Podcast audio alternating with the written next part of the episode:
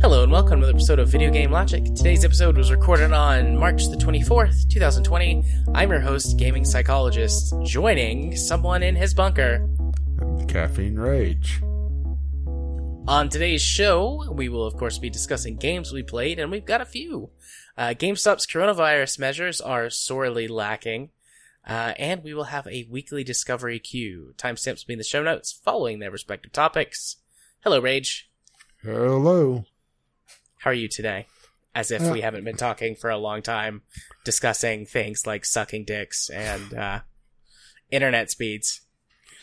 Uh, Tune which, in to your local Franken content the next time that comes out. Which, to be honest, you know, uh, sucky dick in uh, your internet speed. You know, your internet does kind of suck dick, so. Yeah. Yep. I mean, the the short version of the discussion we just had is that the internet is a fucking utility. We've all known it for a long time and this proves it. And because the infrastructure is so bad, I'm getting a whopping 15 megabits down when I pay for 120. And yes, I know cable, for anyone listening, I know cable is not dedicated, you share, but because so many people are using the internet right now, I'm only getting, I'm getting less than 10% of what I pay for. Yeah, I'm, I'm pulling about half of what I pay for. Yeah. A little bit less. Which is still double. Half of what you are paying for is still more than double what I'm paying for, but that's okay. Uh, actually, it's closer to three times. It's, closer to three times. oh, it's, you're rubbing it in. You're making me feel bad. Feel worse.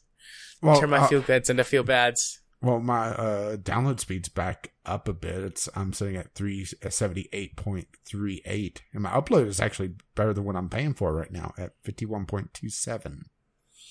That's good. Good What- indeed. I'm very proud of you. Yeah. Very happy ve- for you. Uh, uh, uh, you say it like that, but only thing I hear is, "I'm very proud of you." Here, I'm pleased. yep, that sounds about right. Oh, oh, mine's up. I'm at 17 right now. Woo! Woo! One more, and you'll be legal.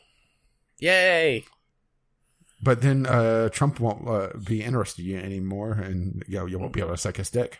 I won't be able to suck his dick for faster internet speeds. Yeah. Yeah. Yeah, but of course you're going to have to fight off my uh, governor to be able to suck Trump's dick. To be perfectly honest. I Just uh, move over. Let me hit there for a minute. I need my faster internet speeds. You can get back to it later. Well, to be perfectly honest, uh, whenever he talks, it does sound like he's actively sucking his dick. Now that I think about it. For, for those who uh, never uh, heard him, go uh, look. Okay, look at pretty much any speech with Jim Justice, and he sounds like he has someone's dick in his mouth all the time. He's also very hard to listen to because he rambles a lot. Uh, he's, I would say, he's worse than Trump. Trump at least stops at some point. Yeah, that's saying something. Like normally Trump is like the lowest bar, but in that one respect, Trump is a pretty fucking high bar. So, I mean, if you get him talking about nuclear, you know, that, then oh. yes. Yes indeed. So talking about the nuclear. yeah, you know, he has a he had an uncle that was in nuclear. You know, smart guy, great genes. Nuclear. Great genes for the nuclear. Nu- nuclear. No, that was W. W. Man, I, I actually wish we had W right now instead of Trump. Yeah.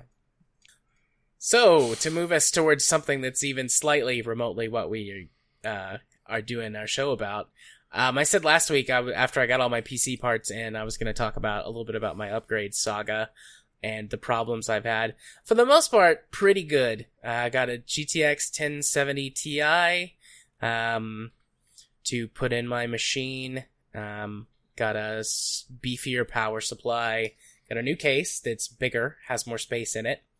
Um, actually doing some proper airflow management. I've got two fans in the front, two fans in the back. They're both sucking air in, and I've got two fans in the top that blow the air out the top. So the front airflow is a little weak, honestly. I was expecting that because of the um, the front of the case, which I don't. You might have heard me tap on it just then.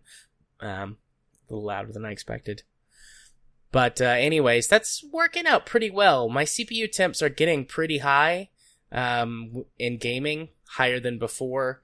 I'm a, like based on a lot of research I did, um, without overclocking, the 1070 Ti was the most performance I could squeeze out of it without my CPU becoming a huge bottleneck. And I think, especially in pretty intense, more modern games, it's just pushing my uh, CPU up towards its max, which, you know, of course it would. So I'm getting temps that are causing it to thermal throttle. Like we're getting up into the 90 degrees Celsius range. So I've uh, disabled my um, whatever Intel's like automatic clock boost thing is, um, which is keeping that under control because uh, it's keeping it limited to four gigahertz instead of 4.4, boosting it up to 4.4. Um, even doing that, I've noticed like a 40 to 50% performance boost, um, in games where that, um, I was purposefully limiting it to 60 FPS. Um, so getting up to say 90 FPS at the same settings or being able to maintain 60 at higher settings.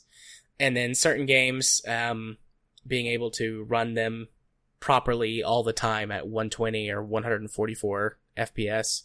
So that is just mwah, beautiful. Um, I've got 32 gigs of um, DDR3 1833 megahertz, I think is is what that RAM is clocked at. Not the fastest you can get DDR3 in without overclocking, but um, honestly, like the only reason I did that was because there was a really super good deal on it. Um, and I thought, eh, what the hell? You know, why not? So actually, I've noticed some pretty big performance improvements in non-gaming with 32 gigs of RAM, and I really didn't think I would benefit that much from it. But um, since I still run a lot of applications off of a hard disk, being able to load everything at once makes a huge difference. Which I mean, duh. But I just didn't realize quite how much I was still being limited by uh, my hard disk for certain things. Um, my my biggest problem was this new board that I got. So I, I got a, a new motherboard. Um, I was using a mini ITX. Um, and I wanted to go to a full ATX board so I'd actually have space for some expansion. I, I had thought about doing a dual GPU setup, but between some things that you had said and then some more research I did, that's, there's really no point. Um, for gaming, maybe if I did a lot more like video editing and rendering, it would be beneficial, but I don't. Um, so, but I do want to have some expansion slots for some other stuff because there's, I mean, there's a ton of things you can do and mess around with, and um, I get more and more all the time into building PCs as a hobby. Uh, so I wanted to have the extra room for expansion, and the board that I got has support for an M.2 drive. What did you just send me? Oh, something for later. Okay. Um, but so the board's got support for an M.2 drive, both the M.2 SATA uh, standard and then the NVMe standard. So I thought, ah, oh, sweet, M.2. I want to get like a one or a two terabyte SSD anyways and make that my primary gaming drive. Um, I've got a small SSD as a boot drive and a couple of games on there, but for the most part, I still use a hard disk for my uh, to put most of my games on. So I thought, well, I'll just get an M.2 drive because after I did some looking around, and I, I don't know what it is. I don't know if sort of the pricing on them have finally leveled out, or if maybe because of current world events and markets, all of their prices are about the same. But there was only about a ten to twenty dollar difference between in a standard SSD and the two M.2 standards to get a reputable drive like Western Digital or or um, Samsung or Kingston, something like that. So uh, I went ahead and got an M.2 SATA drive, um, and that didn't work. Uh, apparently, I did a lot of troubleshooting on the on the board. Um, apparently, M.2 SATA was really finicky on this board, and only certain specific drives were actually supported. I could not find the official support list. I'm sure it's somewhere, but I kind of gave up and didn't want to spend 8,000 hours searching for it. So then I was like, well, I'll just return this. Um, you know, I can. It's within the, the limit to just return it. Um, and I got an NVMe drive instead because everyone was saying those are more widely supported. And so got that in, spent three or four hours trying to get it to work and it did not. Um, so I don't know if it's also just not a supported drive or, you know, if that drive is not supported. I don't know if I've got a dead board. I don't know like there were some people that were saying you could do a lot more with a custom BIOS, but I'm sure as hell not flashing this board with a custom BIOS. I don't want to break it, um, especially after you know all the money and effort I've spent on it. So um, I kind of just gave up. I thought about returning that one and getting just a standard SATA drive. I've got like four, three or four hard drive bays open and four unused SATA three ports or SATA 3 connectors on the board itself. But I got to looking again because of the price comparison. Um, getting a one terabyte standard SSD was going to be about the same as just keeping the NVMe drive. It, it was going to cost me a little bit more to go for either a, a, a different kind of adapter, like getting a PCIe M.2 adapter to use for boards that don't have, you know, M.2, um, slots on them. Um, but those could be finicky too because the the reputable ones that actually have controllers on the board as opposed to relying on some type of motherboard BIOS support are more expensive. Um, eventually, I decided to go with an external enclosure um, that uses USB 3.1. I don't think this board supports 3.1. It does support 3.0 though, um, which means that I can still get theoretical max transfer speeds of about 550 megabytes a second which is way faster than a hard disk. Um, I've actually got, cause I pulled, I went through a phase where I was buying like busted laptops and shit and repairing them and selling them. And I would always pull out the best stuff and keep for myself. And I've got a 120, uh, 120 gigabyte SSD that I pulled out of one, bought like a $10 enclosure and have used that to do some experimenting with like running games external on an external drive, and a few other programs that I've used to do some uh, uh, custom benchmarking and and like just other stuff like video editing and stuff off of an external drive. Like how you know how well does it work? And it, it's a cheaper, like less reputable drive, and I'm still able to get like um, sequential read and write speeds of around 300 megabytes a second. So not as fast as SATA 3, but two or three times as fast as as a hard disk. And that to sort of my perception is unnoticeable. Like it just feels like it's really fast. So even if I only was able to get three or 400 megabytes, uh, transfer speeds using the M.2 drive with, um, and an external enclosure via USB, I'm happy with that. And then I'll just have it for when I do a full hardware refresh, fingers crossed in a couple of years. Um, I'll just have it and then I can just slot that into a machine that has a lot more support and compatibility for the M.2 formats. So that has been my adventure. I got, I had some extras that I bought, but due to the ongoing apocalyptic scenario, uh, shipping of certain things is, um, difficult. And I've worked in shipping before and something as, quote, small as you know a natural disaster can cause shipping delays or cancellations and this is a fucking worldwide pandemic. So i don't mind that someone was like hey i can't ship you your computer part right now. Sorry. Like that doesn't bother me. So um i'll probably get a few other things later. Like i want to get um a, a wi-fi uh NIC that has bluetooth built in on it just because. Like i don't plan on using the actual um Wi-Fi part of it, but you never know. You know, like if something happens and the cabling in my house gets chewed apart by a rat, well, then that means that my gaming rig is unusable for anything until I get that fixed, you know, something like that. And they're so cheap.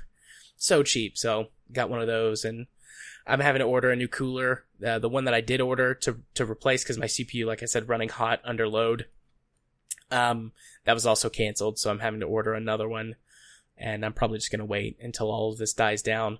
Because I mean, it at, at load, it's running at something like 70 degrees uh, Celsius, bumping on up into the 80s, which is a little hot, but it's not making it thermal throttle, and that's not gonna kill my CPU in in the long run. Well, I mean, it might in the long run, but for a few weeks to a few months, that's not really going to destroy it. So, yay, computers! Woo! This has been the the PC hardware portion of the podcast. Now we'll bring you to the games. Unless you have anything you want to add. Uh, not really. But it looks Okay. like uh, Bernie Sanders won the Utah presidential primary. Yay, Bernie Sanders! I'm just I love you. reading news. I'm I'd suck his find- dick for fun. I'm just trying to find something that's not coronavirus really at this point. That's pretty hard these days.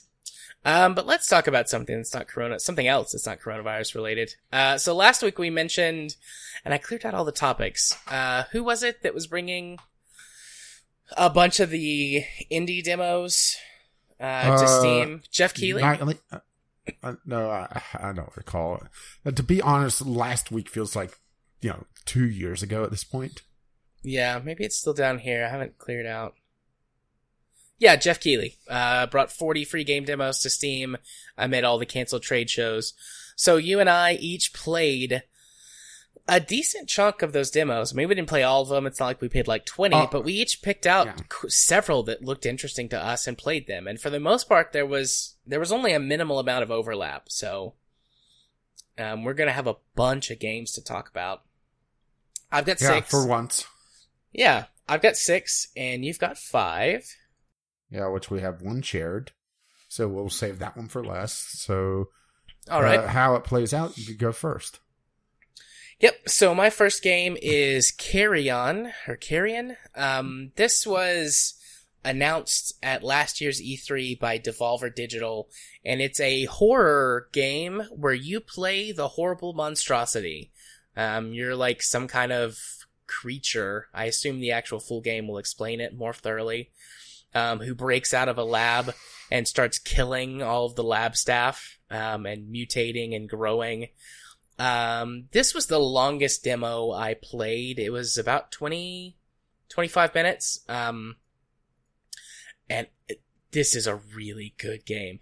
I was watching it. I was very interested watching it being shown off, um, last year, but I was unsure how it was going to control because it, the monster moves around extremely quickly. Um, and is just vicious, like eviscerating and eating people and blood and guts everywhere. Like, I didn't know how all of that was going to work. And it's pretty, it's, uh, it's super simple. It's just you drag the mouse around on screen and the monster crawls, climbs, jumps, swims through there. But it feels, it's that, like, that's super simple and sounds like it wouldn't matter, but it feels really good. You feel like, yeah, I'm like this really powerful monster that can eat people and break through giant steel doors and s- sling robots around. It, it's interesting how they've made it feel by being so simple. And then that's just right click and you drag around. And then left click, um, is how you grab things with your tentacles and you can do stuff with different things with them based on what you're grabbing. Like you can grab doors or other um, doors, steel grates, desks, chairs, people, robots, whatever. You can grab them and fling them around to either kill or damage them, or to kill or damage other things. Um, you can use that to pull a human towards you. And you consume their biomass, which obviously kills them, and that heals you and makes you grow larger and the larger in size you get, the bigger things you can, you know, grab and throw around and smash. Um, but growing larger sometimes has disadvantages too. Like you can be really sneaky when you're small. The levels have, have got multiple paths through which you can navigate. So if you're the, a small creature, you can easily crawl through a bunch of vents and stay off the radar of the space marines. Um, cause those guys are actually powerful Um, but you can sort of stay out of their way. Where if you're the bigger monster, you can kind of squeeze through, but because you're heavy, you droop from the ceiling and can fall down if you're not careful, and then you get spotted and and can be killed. Um, the normal humans, like the scientists and then like the security guards with like pistols, are just fodder. But the um, robots, the the sentry turrets and droids, and the actual soldiers are really tough um, and require a bit of strategy. At least at the point where I was in the game, you have special abilities. Um, there are two that there was access to in the demo. One was like this lunging spike strike that could destroy most anything in one hit, except for the soldiers, which have energy shields. Um, and that, that was when you were a large creature. And then when you were small, you had like this dash, um, where you could lunge at and tackle a single, uh, entity. So a person or a sentry bot or something. And if it was a person, you tackled them and consumed them. Um, the art style and the music are both really good. The music is creepy, but in an upbeat way, if that makes sense. Um, typically horror games are like really spooky, and this is like, if you took that and then turned the tempo up on it a little bit so that it's not quite as spooky, but it's more like a scary techno type of sound. Um, cause it's like, you know, it is a, like a creepy, scary game, but you're the scary thing, not the people being scared. So two thumbs up. I really like this game. I I was pretty sure I was gonna buy it just based on watching the footage from um and the gameplay from uh, last year at E3. But after playing it like hundred percent, when this game comes out, I'll buy it. I would easily pay 25 20 25 dollars for this game like no problem two thumbs up recommend Okay, which leads me to my first one, which was Heavenly Bodies, which sounds like, uh, well, something a bit different than what it is. Heavenly Bodies is uh, essentially a combination of. Uh, I'm trying to think of the uh, the space game I was thinking of before, but I'm blanking on it now. But it's essentially grow up or grow home only you are a cosmonaut in a 1970s space station where okay so first off the demo was limited to 10 minutes and i only played through it once i could have probably gotten a little bit further after getting used to the controls because it is a little bit wonky but you are in zero g and you are in a space station and the game at least at the time uh, of recording with the demo does not support keyboard and mouse at all. It is controller only, and it's using the thumbsticks. One thumbstick for the left, one thumbstick for the right arm, and then the bumper to uh, the bumper uh, buttons to draw on your legs left and right with the triggers uh, grasping. And the idea is you grab and pull yourself along with a bunch of uh, debris in the station, uh, you know, just free floating stuff, you know, boxes, that sort of thing. And it has you try to uh, take part in different tasks, like going outside, uh, blowing the airlock, and spacewalking along the uh, station to uh, extend a solar panel, to call mission control uh, to uh, replace a lever that's broken on a door, that sort of thing. And it sounds very simple, but it really gives you an, an appreciation of just how coordinated astronauts, or in this case, I guess you could say cosmonauts, have to be in order to really do anything. And matter of fact, in real life, it's actually possible for a person to get stuck in a space station just by being uh, stuck in the middle of a room without anything to grasp on. And it's very exhausting to be able to wiggle themselves to essentially push against the air to get anywhere. So this kind of is in that situation where there's no up. You know, you could constantly reset the camera to reset your orientation, but it's it's a very interesting concept and it is uh, playable via, uh, via co-op, and it's going to be interesting to see just how much that changes if uh, you know your partner could screw you over. Uh, I don't think it's uh, online, at least not yet. I mean, you know, demos are demos, so overall, it's a very interesting game. Uh, I'm not sure what's going to be uh, full. Uh, it's uh, full price, but it's definitely one to look out for, especially if you have a soft spot for space games. And it is, does seem to be more mission uh, focused. So with uh, various missions taking on various routines and possibly different space stations as well. So yeah, it's one to look out for. Uh, Heavenly Bodies. Uh, any questions? Um, is it? You said how if your if the your co-op partner or whatever could screw you over, but is it like a competitive thing? I feel well, like well, well, the, well, like the, well, the tag says uh, shared uh, split screen co-op and uh, shared split screen PvP.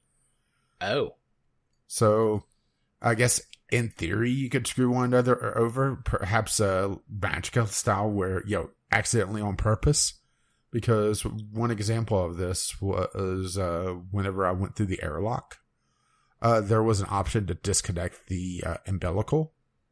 Mm-hmm. And you're constantly in a spacesuit, but whenever you blow the airlock, you're able to, uh, you know, if you don't decompress it properly, it just you know, kind of ejects you because it's blowing all the atmosphere out that's in the airlock. Well, there's a possibility that a co-op partner could, you know, accidentally on purpose disconnect that umbilical. Or also, you know, blow the airlock before you're ready because there's a action where you have to actually manually go over and connect to the umbilical. So yeah. Uh, this is a co-op, but with uh, you know hazards essentially, at least as far as I'm able to tell. Uh, let's see. Uh, looks like they're looking to use uh, Steam's remote play together, uh, instead of uh, doing full on uh, a proper multiplayer mode, which is a little disappointing. So, and they're planning to launch in 2021. So it's going to be interesting to see how this one plays out uh, uh, in the long run of things because it is a interesting game. The and like I said, it really kind of ha- highlights just the hazards and complications of space travel, uh, realistic space travel, I guess I should say, where, yep, a, a simple thing on the ground that would take, you know, half an hour to do is, you know, a multi-day uh, series of spacewalks that sort of thing. Yeah. But the re- the reason that I asked is because watching like the looking at a couple of screenshots and then watching the preview video on Steam makes it look like it's cooperative. And then you said, you know, if your partner screwed you over, I'm like, oh, interesting. Yeah, but it's it's one of those I, things that, oh, oh shoot, what was it? Uh, Moonbase Alpha. Uh, there was a free uh, uh, multiplayer. Uh, yeah, Moonbase Alpha, where it's a, a, co-op experience, but you could get screwed over by your uh, partner by you know malice or just you know incompetence. Gotcha. That sort of thing. Yeah. That's the way I'm taking it with the, uh, the co-op uh, PvP uh, aspect, where there's the chance that you know you know, your friend could accidentally do something. Or, you know, maybe thinks it's funny to blow the airlock when you're not ready and, uh, you know, send you off into space. So, yeah, uh, an interesting one. So, gotcha. you're up next. Yeah, my next one is uh, called Neon Noodles Cyberpunk Kitchen Automation. Yeah, um, this is one I looked at and thought about playing, but I didn't get around to it. Um, I don't know. I think you would have a better chance of liking this one than I did. It's not a bad game. It just isn't really something that I'm super into. It's essentially you're creating super basic programs um, with these robots to make dishes. Um, and the whole thing is uh, cyberpunky. You know, everything's got neon and looks like it's in the middle of a city. But the tutorial or the, the tutorial, the the demo was like the first ten levels, which serves as the tutorial, and then you get Mhm. a couple that are like, okay, here's everything. You I know, guess make- when I looked at this, I, I I thought it was more Factorio esque, but this looks uh, actually more like uh, uh, Opus Magnum. Yeah, that's literally what I was about to say. Um, when I looked looked at it at a glance to download and play it, I thought it was something like you know Factorio or whatever. But then when I did play it, it looked or it felt a lot more like playing Opus Magnum, but less. Freeform. Let's see. Yeah, less freeform, less cool to watch, less satisfying. So Opus Magnum, because of the the way that it, its art style and sort of that it's like Opus Magnum is alchemy, right, or magic. Uh, it's you're alchemy, creating- but, but the thing is also, I'm just looking at the GIF on here that shows you how it works. Uh, uh, Opus Magnum uh, has enough space. I think that's the problem with this is that at least the couple levels that I'm seeing here, they feel very constrained. Yeah, every So level it- that I so- played was very constrained. So there is probably like one or two, you know, like an optimal solution. Then there's maybe one or two alternate solutions, and things like Opus Magnum, SpaceChem, uh, that sort of thing. They gave you enough space to be able to toy around with it. And I think that's going to be its downfall for this is that yes, there is the possibility of alternate solutions, but there's always going to be you know, just that lack of space. Yeah. I mean, that's, you, you stole the words right out of my mouth and you didn't even play it. Like you, that's exactly I, how I played felt enough of these games. It was, it was, it was very cramped and constrained, and that was fine for the tutorial. I kept waiting for it to open up, but it never did. And I, I mean, looking at everything they've got here, like everything is sort of the same grid size, and you have to optimize your grid. And perhaps somebody is very into that. I would bet there are people who are into it, but I, I feel like there are better games out there that do this. I mean, again, it's not bad. It's certainly functionable. Um, you know, if you very like the cyberpunk aesthetic, like that's a neat thing. And I, and I like the fact that you're making ramen. Like that's neat. You know, that's just a cute little theming thing. But other than that, yeah, I just didn't like it all that much. For me, it, it would be a pass. So, Okay, well, I'm going to skip my next one because uh, I pretty much kind of stole that one for you. And uh, we'll save that one for last and go to Chicory, A Colorful Tale. So this is essentially a, a Zelda like game with a coloring aspect to it. So you play essentially the janitor of, of the holder of the magic paintbrush that colors this world and she is awesome. They they highlight that pretty much immediately, talking about how you know amazing she uh, is at coloring everybody's world, and then suddenly, uh, as you're cleaning uh, up the basement, everything goes black and white, and you start looking around and you find a. Uh, oh shoot! I'm blanking on the uh, the rabbit's name.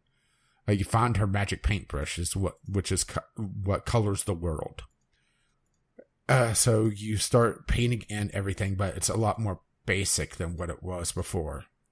You know, it's uh, essentially the uh, dump tool or the yeah paint bu- bucket tool from uh, Microsoft Paint instead of you know this ultra you know uh, uh, watercolor you know, masterpiece.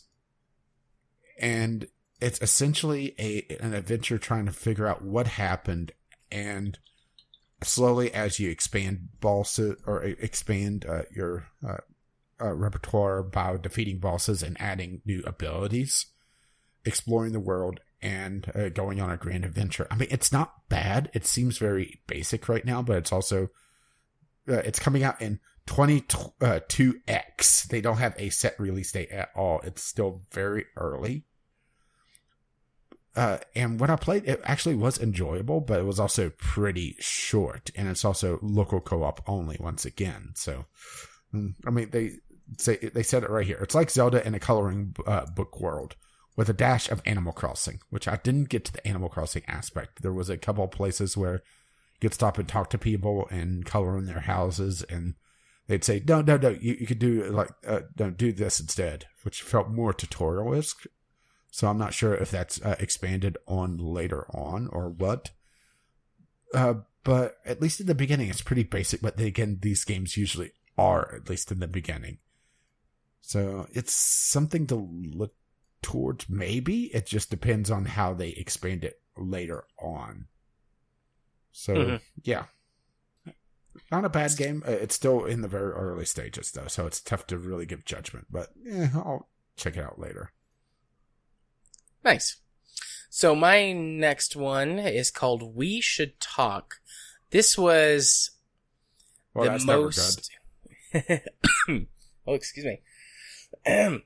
this was the one that I'm most intrigued by. We Should Talk is a conversation simulator um, where that you are having it pretty in-depth conversations with people um, at this bar, uh, and it's you've got multiple parts of sentences that you can you can put together. So, like for example, the bartender walks up to you, or whenever you walk up, the bartender's like, "Hey, what do you drink? What are you having to drink tonight?"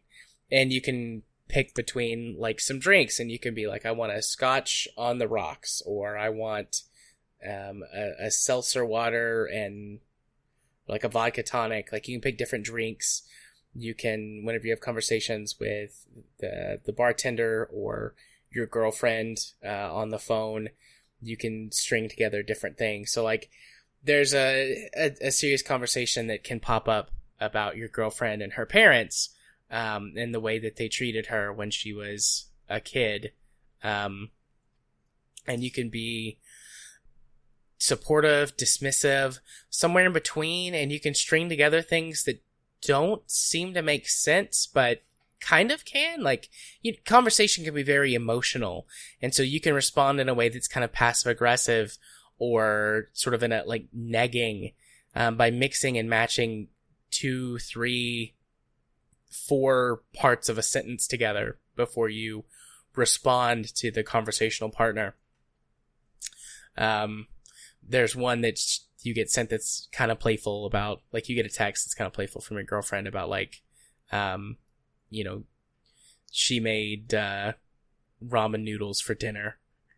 And she was like oh i was hoping that we could like sit on the couch and slurp ramen noodles and watch some tv and hang out tonight.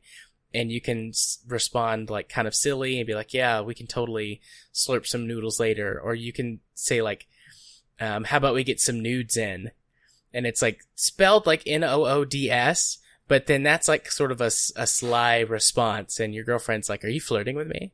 And you can be like, "Oh yeah, baby." That's it, it, the conversations can go in very different directions. I the, I played through it like four times, and the first two times I played through it, I got very similar conversational responses, and I was like, "Oh man, maybe I'm like." You know, maybe this isn't as cool as I first thought it was. But then I thought, you know what? I need to like mix and match some of this a little bit better. So like the first time I played through, I was pretty genuine and, and kind, just kind of how I generally am. And then the second time, or the first two times I did that with like some small variations on things to sort of explore the conversational depth. But then like one time I was an asshole and got drastically different responses from all the characters. That one caused the demo to end in like three minutes. Like the first two times I played through it were between five and five and ten minutes a piece, I would say. But when I was an asshole and like shut down every conversation by being a dick, it was like boop boop boop. All right, that's the demo. See ya. Um, there's just a lot of variety here, and I love these sorts of things. Like these attempts at realistic conversational threads that we can pull on and how we can respond and interact. Like even in this short demo, I had some a little bit of uh, you know feelings towards the the characters that were portrayed.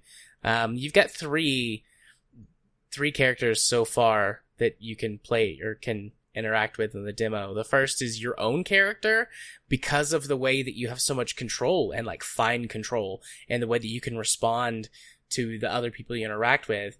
You can kind of like you're your own character that you can interact with in this fascinating way that I don't think I've ever seen in a game before, even like RPGs and stuff where it's like, oh, you're the character and you can say and do what you want.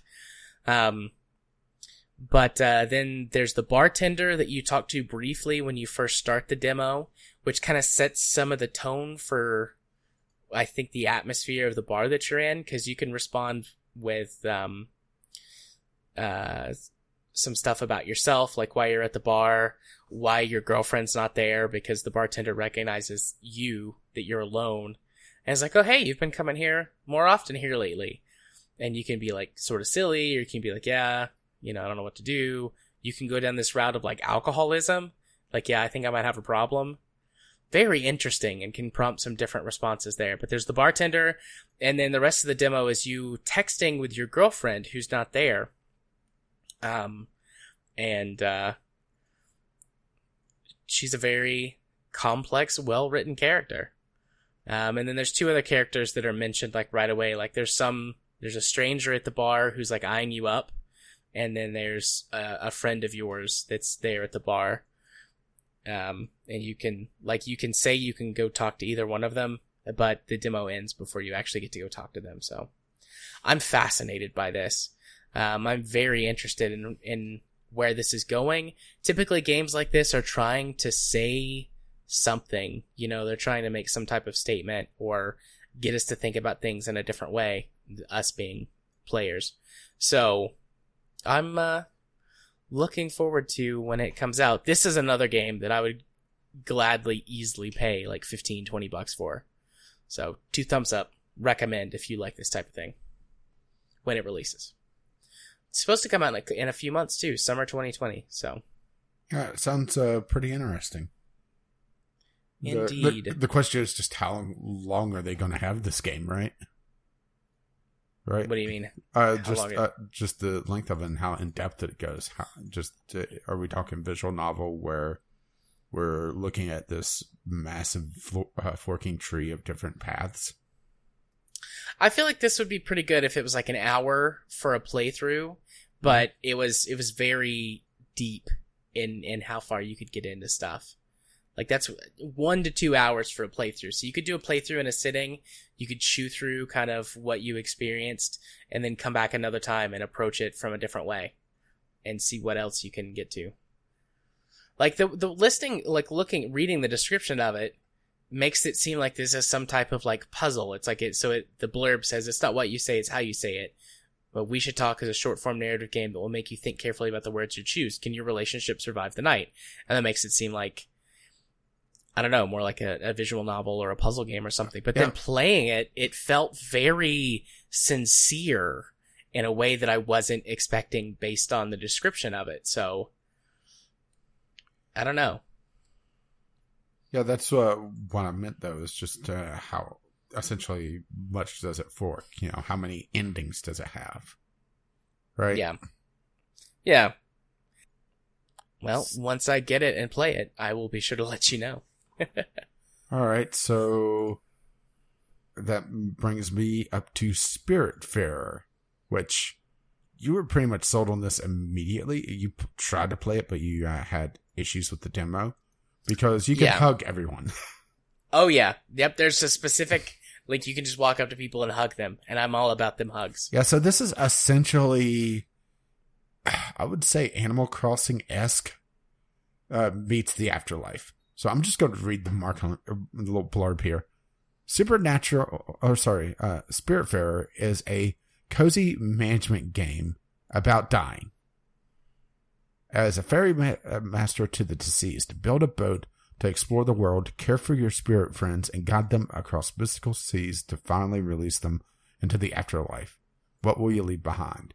So it is essentially a 2D town builder on your boat where you fulfill the quest to uh, essentially guide different creatures to the afterlife. Everything is some sort of animal. Like the initial character that you meet is this snake in a robe. And it's absolutely awesome, by the way. Yes. Uh, there's, I want to say like three or four different characters on your boat to begin with. There's this giant frog that likes to eat, and uh, ha- teaches you to fish. There's a deer that uh, teaches you to uh, garden and be able to uh, grow different vegetables. Well, uh, the frog also teaches you how to cook, even though it's a very basic cooking uh, uh, system. Uh, there's the snake, and I want to say there's one more, but I'm blanking on it. But it's like I said, it's essentially a town, a, a small town builder uh, on a boat, and you're off doing different missions, and it feels a little bit Metroidvania esque as well. As you do different missions, you unlock different power ups. The first one that you unlock, at least in the demo, I should say, the only one you unlock in the demo is a, a double jump ability.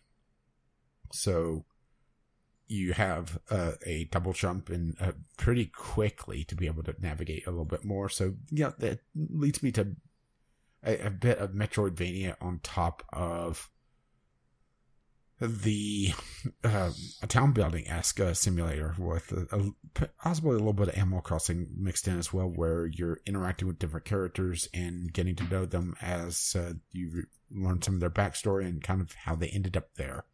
It has absolutely stunning kind of like I don't want to call it a simplistic art style, but sort of a low detail watercolor esque art style. Would that be the right way to describe it?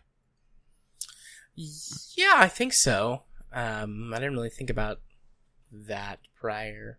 Yeah, it's just trying to figure discussion. out the aesthetic here. It's just there's this very like clean uh, look to it that but but the uh, animations are exceptionally well done, especially in the demo. But then again, you know, demos are usually pretty highly polished, where there's a lot of emphasis on it being brightly colored and uh, I'm, I'm trying to think of the right way to describe it. Uh, brightly colored, but this uh, bit of whimsy to it as well where you're guiding these lost souls off to the afterlife, essentially, and trying to fulfill their last wishes. It's uh, going to be interesting to see where it actually ends up. It's planned to release sometime this year.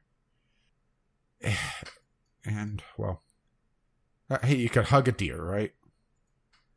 And uh, it seems like all my games so far has had the same uh, thing as well, where it's local co-op only, but it supports uh, Steam's remote play together.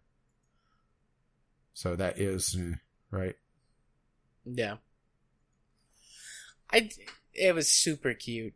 I'm still like super interested in getting this, even though it keep the demo sort of just stopped within like two minutes if I actually went to progress it. Like I could wander around on the boat as much as I wanted to, hug everyone as much as possible, and you bet your ass I hugged everyone on that boat multiple times. Um, but then as soon as I go over to talk to the shark man to get the first house upgrade or whatever, uh, I, I could build it and then I would exit out of that conversation and then it would just sit there forever. Yeah. Uh, for me, it ends pretty much, uh, uh, doing one of the missions for the snake. So there's that. You know, it gets to a certain it just stops. Which you know, it is a demo to show off the general concept of the game. And like I said, it's sort of this Metroidvania meets Town Builder with a little bit of Animal Crossing mixed in. It's going to be interesting to see exactly where it goes and if there's some sort of overall theme. They don't really kind of highlight what this what your character actually is if you're the grim reaper or if there's some sort of backstory to that as well like you're able to essentially generate these tools just out of light. Uh, you're able to generate uh, a, a saw to harvest plants you're uh, uh get a fishing pole you know all, all, sorts of odd things. So it's going to be like i said uh, what they introduce in that overall story, or if it's I, or if it's going to be just yeah, kind of a chillax game about dying, right? Yeah, I didn't. Now that you mentioned that, I think your character it's like uh, uh is a psychopomp. Um, psychopomps are sort of mythical uh, creatures um, mm-hmm. in in various religions. They go by different names, but sort of the uh, at least as far as I know, um, terminology for them and like mythology and religion is psychopomps. But but anyways, they help ferry lost souls to the afterlife. Um, and in different religions, they take on or mythologies, they take on different characteristics. Like think of like the Greek ferrymen, for example, who would who would ferry people down like the river Styx. Like that's a psychopomp. And um, Valkyries uh, from Norse mythology, they're psychopomps. So I, I think that's what your character is, and it looks like like listening to you talk about it, I hear a couple different elements of different mythologies in there. So I mean, I no idea, just speculating wildly. There's a there's a little bit of of that uh, world um, religion class I took in college for you. Um, yay! It paid off. Eventually, right? Event- eventually. Um, but yeah. Sorry, I, I Uh, like listening. all like right. it's fascinating. Like listening you talk about it. Like it's really fascinating. And you know how I am, like digging into the deeper meaning of stuff on a Yeah. regular basis. So yeah, so uh, I guess uh, that's kind of the exchange. You're able to fill in the blanks for me, huh? yeah, there we go. Um, was was that it? I kind of jumped in there. Where you? Yeah, yeah. Like I said, it's uh, kind of this weird mixture of uh, uh, Animal Crossing meets uh, like almost a, a Harvest Moon esque game where there's a little bit of uh, farming, a little bit of fishing, uh, with uh, some Metroidvania mixed in as well. But kind of this feel good, cozy game as well about varying souls to the afterlife. Yeah, I mean, it's just this strange amalgam that you know I'm kind of looking forward to. yeah. It looks very interesting and cute and fuzzy. It gives me genuine warm fuzzies. Um, okay. So the next one that I played is called We Are the Caretakers. Um, this is an interesting mishmash of game genres that the demo lasted about 15 minutes. So hard to say. This game has got combination or mixtures of JRPG type battles with some real time strategy elements of commanding these squads, wandering around a map. Um, there's um, some sort of city building or management parts of it. So on the back end that you're very briefly introduced to, there's like a research and tech tree, like a lot of strategy games. Um, th- this is an interesting mishmash that could go a bunch of different directions. Um, playing it out in the long run. But what made me the most interested in this game was the fact that it is an uh, Afrofuturist art style, which, if you have no idea what that is, if you've ever seen, um, and, and I suspect most, if maybe not all of you have, uh, ever seen uh, Marvel's Black Panther movie that came out last year, I believe, um, early last year. Uh, all of Wakandan technology and uh, sort of culture and uh, art styles and everything are Afrofuturist in nature. Um, and I think that this is something that has kind of come out of that, that introduced Afrofuturism to the larger cultural sort of mainstream.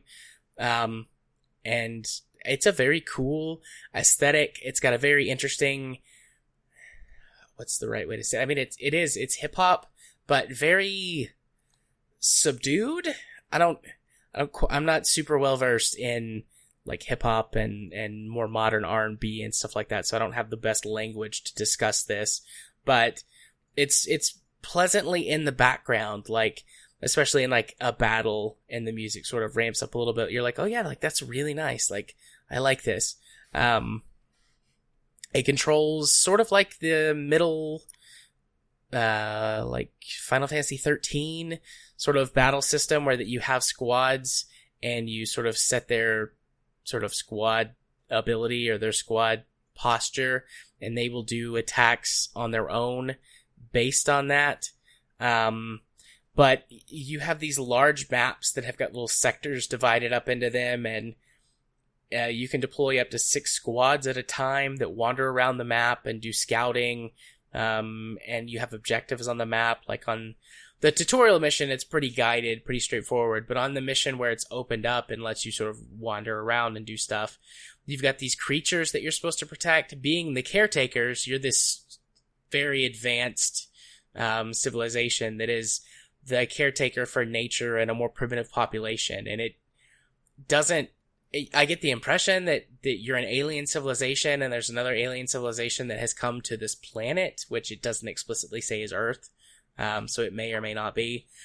Um, but like you're in charge of, of protecting the planet, its ecology, and the natural development of the, um, uh, the, the natural flora and fauna, um, including like a primitive human-like species that's on the planet. Um, so that's, that's where the we are the caretakers comes from. And so you're assigned to go around the map on the second mission and protect these creatures and then also like these tribes of people from poachers and um, some invaders that want to kill them or or take them. So it's it's got a very I mean, at least at first glance, interesting story. Like I like that principle um, in the way that it plays out. And like I said, I'm I loved the art style and the soundtrack so far, but it's a very odd mishmash. So I, I would give this one like a hesitant recommendation if you know it, it my description has made it sound interesting to you. I would just want to know more fully like how all these systems play out in the long run. So one thumb up. Okay, so I actually didn't get a chance to really look at that one. Uh, uh well, like you said, it's I skipped over it because it looked like it was going to be a little bit more in depth than what I really wanted to play it uh, while we were talking Sunday. Yeah. So it'll be well. I keep saying interesting because uh, uh, there were so many interesting games in this list, huh? Or in this grouping, huh? Yeah, for sure. So, shall we just move along then to yeah. my last solo? Yep. So my last solo was Haven, which has one of the more realistic relationships I've seen in video games. Uh, as in a uh, a couple in a romantic relationship, uh, playing back and forth, flirting, joking about it felt very natural. Like there was a lot of time spent on uh, the relationship between the uh, lead guy and gal. That said, I- am not sure if I really want to play this uh, the full game. So it really has two parts. There's the sort of the in between uh, levels, for lack of a better term. It's a sort of a pseudo open world JRPG where there's a gathering aspect, uh, there's a survival aspect. It feels like they didn't really highlight that all that well. Uh, and a, a uh, combat aspect, which I'll get to. And then there's in between, there's this pseudo visual novel where you're talking and developing the story and getting to know both these characters, which I'm blinking on their names and uh, let's see, uh, which they actually don't say on here. Uh, but uh, the choices you uh, uh, make impact their overall relationship and maybe their strength of it over time. They've escaped from something and they're being chased don't really go into what, but you are essentially a uh, fugitive or a pair of fugitives, I guess I should say, like a Bonnie and Clyde esque situation where you have to gather resources to survive, to eat, but also fuel for your ship.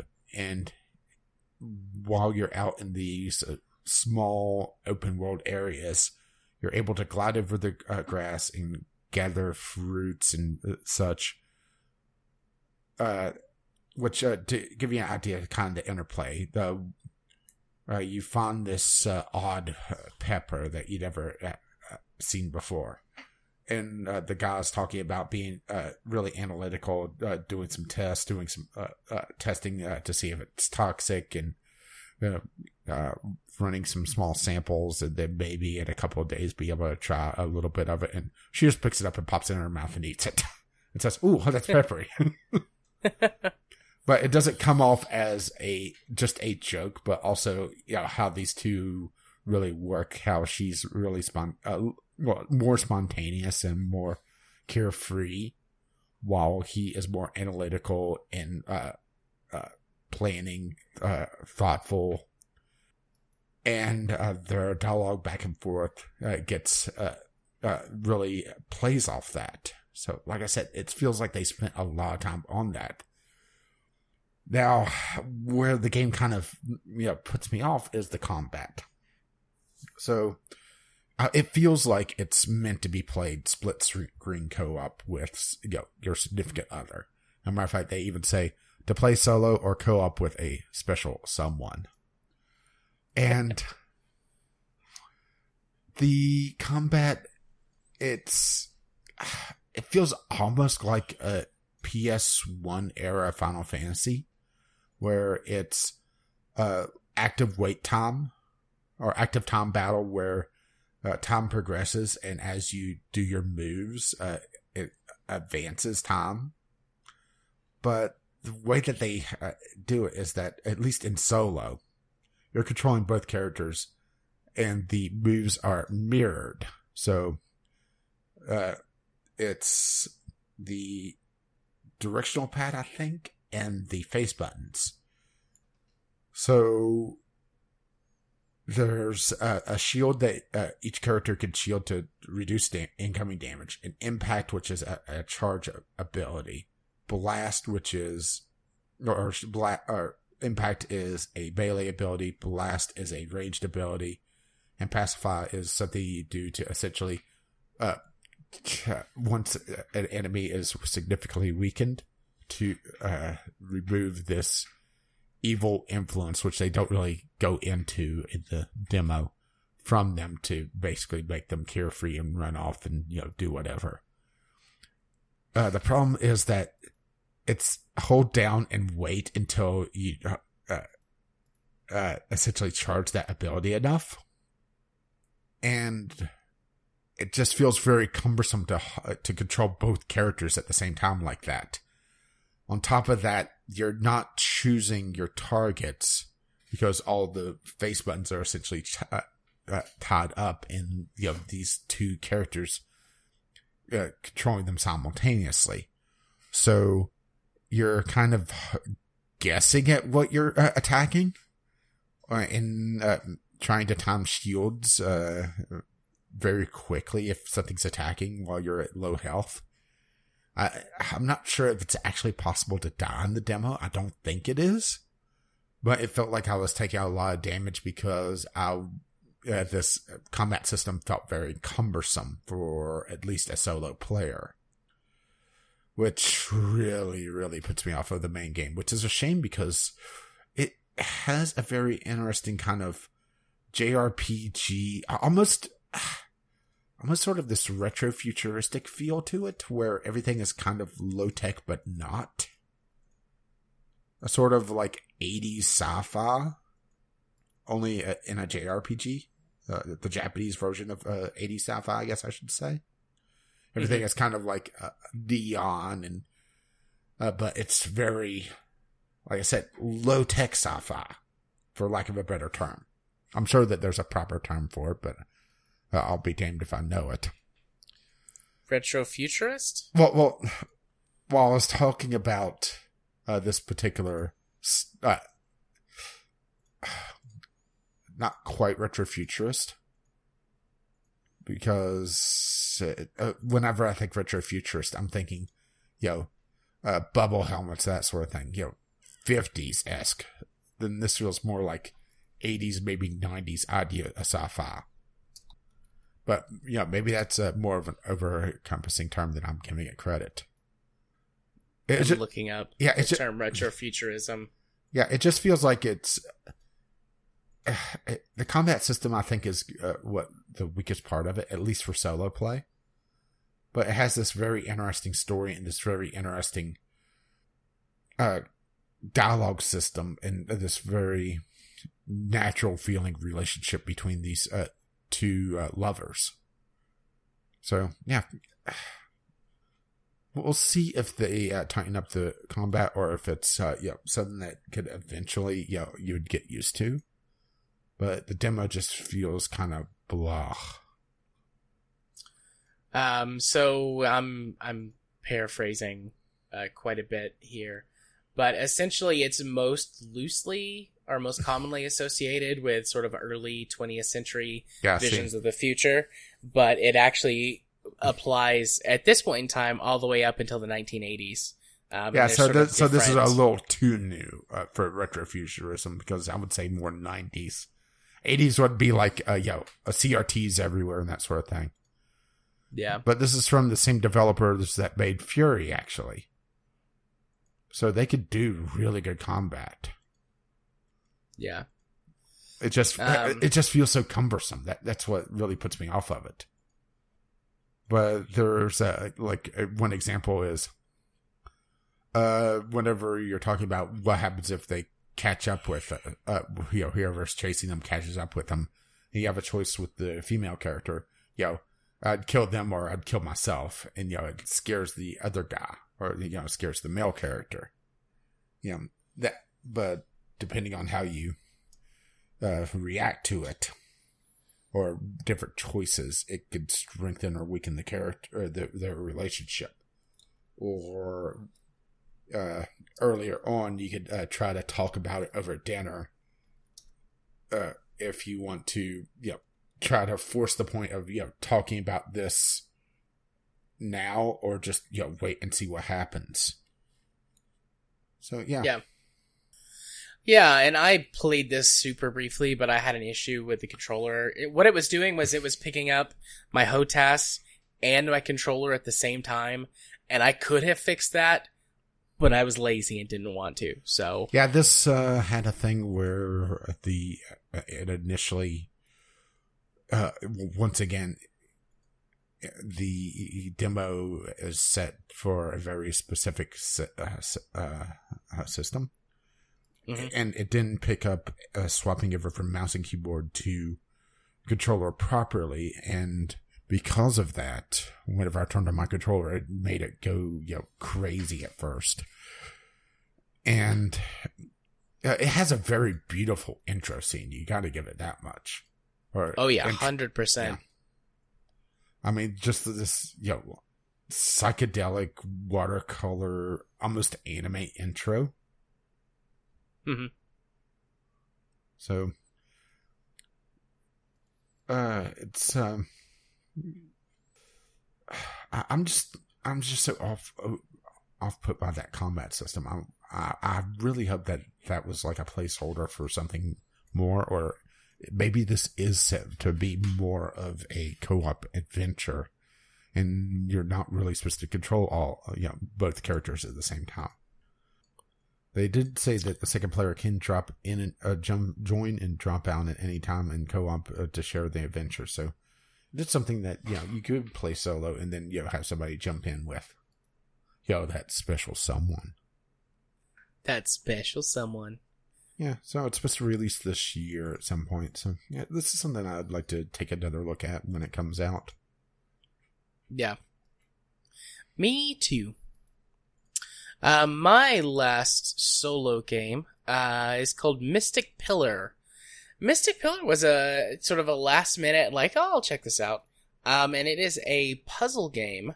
Um, you are a traveler who is exploring, and you find um, this region of land. Um, it's it's set in uh, India. I didn't realize that until I read the the blurb about the game. It, it might have said that um, during the opening, but you and I were talking, and so I'm you know I could have missed it if it said it. But uh, anyways, it, it's set in India, and you're a traveler, and you come to the what whatever this place is, and um, there are these pillars that have appeared blocking off rivers, some kind of magical pi- pillars, and um, you happen to be someone who understands magic, and you decide to help um, remove the pillars so you can get the river flowing again, help the region, help commerce come back, etc. Um, and it starts out fairly straightforward. I mean, it's uh, the pillars have got um, essentially different amounts of light on them, and you have to balance them according to whatever sort of the chart is. So if it's like makes an X, for example, it might say, you know, or, or a cross or a plus sign. There would be five points, five pillars, one in the middle, and then one sort of north, south, east, and west. And you have to get one point of light on each of the pillars. And the center one has five. So, you know, you put one on each one of them. That would leave one in the center. That would solve the puzzle. Um, some of them are really easy, uh, obviously, in the beginning. But then they were starting to really ramp up in complexity. By the time I quit playing, there was a little bit of time left in the demo, or a little bit of at least a few more levels that I could have played. But by level 10, I had a pretty good understanding of what the game was, and it was starting to become more complex in the way that you had to complete the puzzles, actually resulting in there being optimal routes or sort of only one solution. Some of the early puzzles, um, it looked like you could find a different couple of different ways to solve them, which maybe sounds a little weird because it's like it tells you what the numbers have to be, but there's paths that these light or that these energy light things can take um, and and they're shown as like lines connecting the pillars. And in the early levels, a lot of the pillars had multiple connections, so you might have four or six connections to a single pillar, whereas later on, you know, there might only be one connection or or two connections to some outlying pillars, which means you have to take specific paths with the the amount of of energy that you have distributed around. So, um, I like games like this. I, I like a good puzzle game here and there. Um, it's got a really gorgeous art style in the um, the sort of the back backdrop um, backdrops. It, they feel very much like really good matte paintings from an older movie. Um, before you know before blue and and later green screens were used so much.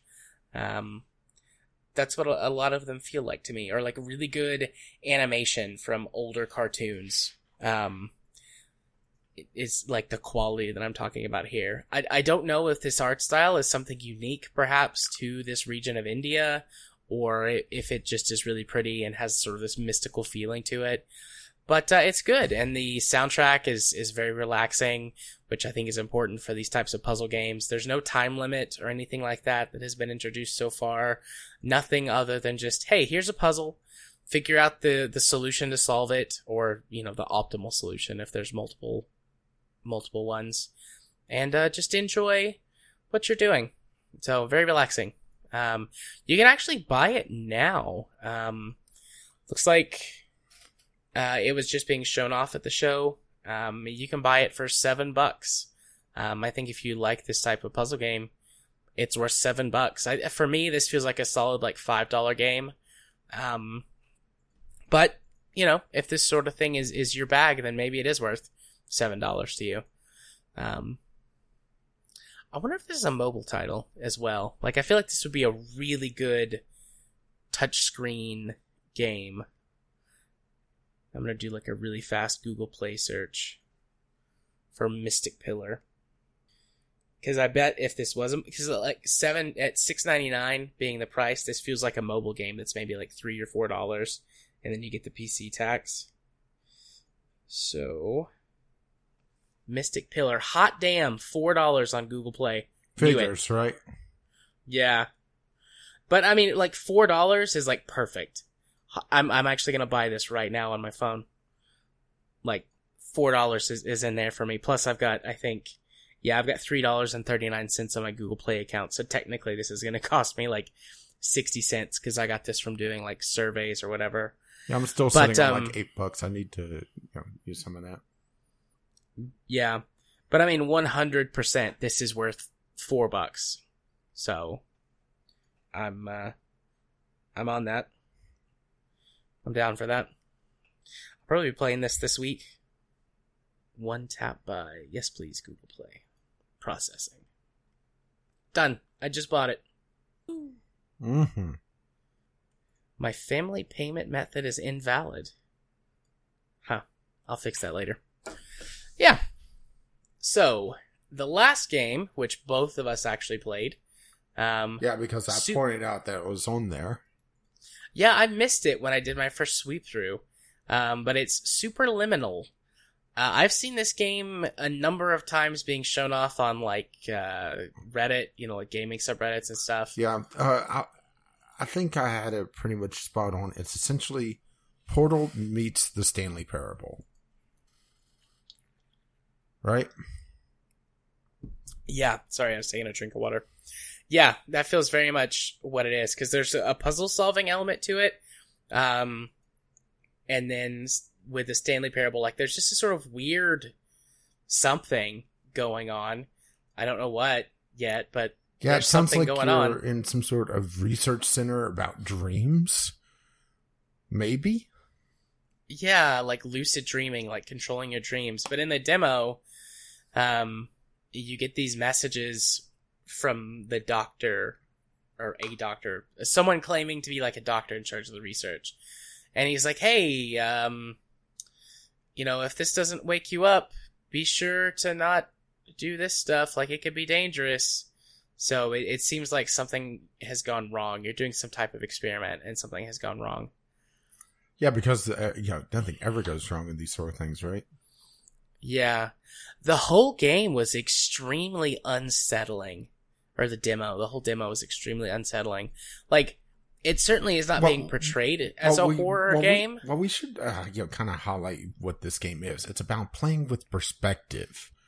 So this is actually, if, if I recall correctly, uh, from a source code of uh, Portal Two, where they found this hidden tool that they never really showed off, or um, what they it, or never really got out of the development stage where it played with perspectives.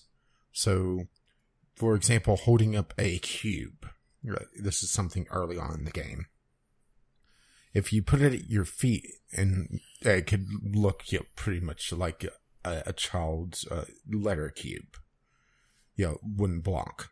However, you pick it up with your uh, and you know, move it uh, so it's look like it's off of the distance, but it's huge because of it, and then put it down, it teleports to there, but also becomes that size. But they also play with uh, different ideas of a perspective as well. Like there's one point where uh, it's the that one hallway in uh, Char- Willy Wonka in the Chocolate Factory where it looks like it's a normal hallway because of the way it's built, but as you go down it, it gets smaller and smaller because it's playing with your perspective. Or there's another one where it's painted on, and eh, if you move a, too far, it breaks the illusion. You can see that it's oh, this wasn't a 3D object; it was just paint, that sort of thing. Yeah. Which was super cool, and I very much enjoyed it and enjoyed the puzzle solving element. I mean, I've never never seen anything like this before in a game, but something about the way that it's designed makes it feel really sort of creepy and eerie. Like I keep walking ar- around every time I walked around a corner, I was expecting there to be something there to like, I don't know, scare me or attack me. But I don't think that this is that at all. I mean, there's no way to attack. There's no way to interact with anything outside of you pick up the object and you can move it around. You know, changing your perspective on it can change its size or whatever. Um, so I don't think that's what it's supposed to be, but it's got a very creepy atmosphere to it nonetheless. Um, did you get that same feeling off Yeah, of it? yeah, it has this odd, creepy vibe, and I think it's just because it feels like there should be more in the world, but it's kind of oddly silent. There's really no music, there's no real sound effects. It's just kind of oddly quiet. Yeah. And sometimes less is more. In this case, it's playing off this idea of everything seems too quiet, too serene. You know, I mean, even Portal, they played with different uh, uh music tracks and uh, ideas, or uh, yeah, it looks. Oh, sorry, I was quickly looking up, and yeah, it looks like it does derive uh, get some of its ideas from Portal. Sorry. Uh, where uh, it's, I think it's just simply the fact that it's too quiet, it's too clean, it's too you know dreamlike, which is supposed to be what it is, you know. Yeah, and that's the idea that uh, good proper like psychological horror and things use to let your brain fill in the gaps with something that's way worse than whatever's there. Yeah, not like, you know, My Little Pony, right? Because if you look if you look on the psychological horror tag, it's ho- horrendous. Yeah. Ah. Um Uh, but yeah, overall, I, I think this is the best one I played. It just, I'm really looking forward to it. It's not supposed to come out till late this year. And it had some very interesting puzzle solutions. I don't want to give too much away, but uh, toying around with different per- perspective and making you kind of think outside the box. And also, we you know we both flipped all the fire alarms just to see what would happen, right? yeah. Nothing happened that I know of. But you never know. But there's also you know, uh, at one point uh, you hit the hit an alarm and the entire world changes, and An alarm clock, by Yeah. the way. yeah, an alarm clock, the entire world changes around you like you woke up, but then you're still in the dream.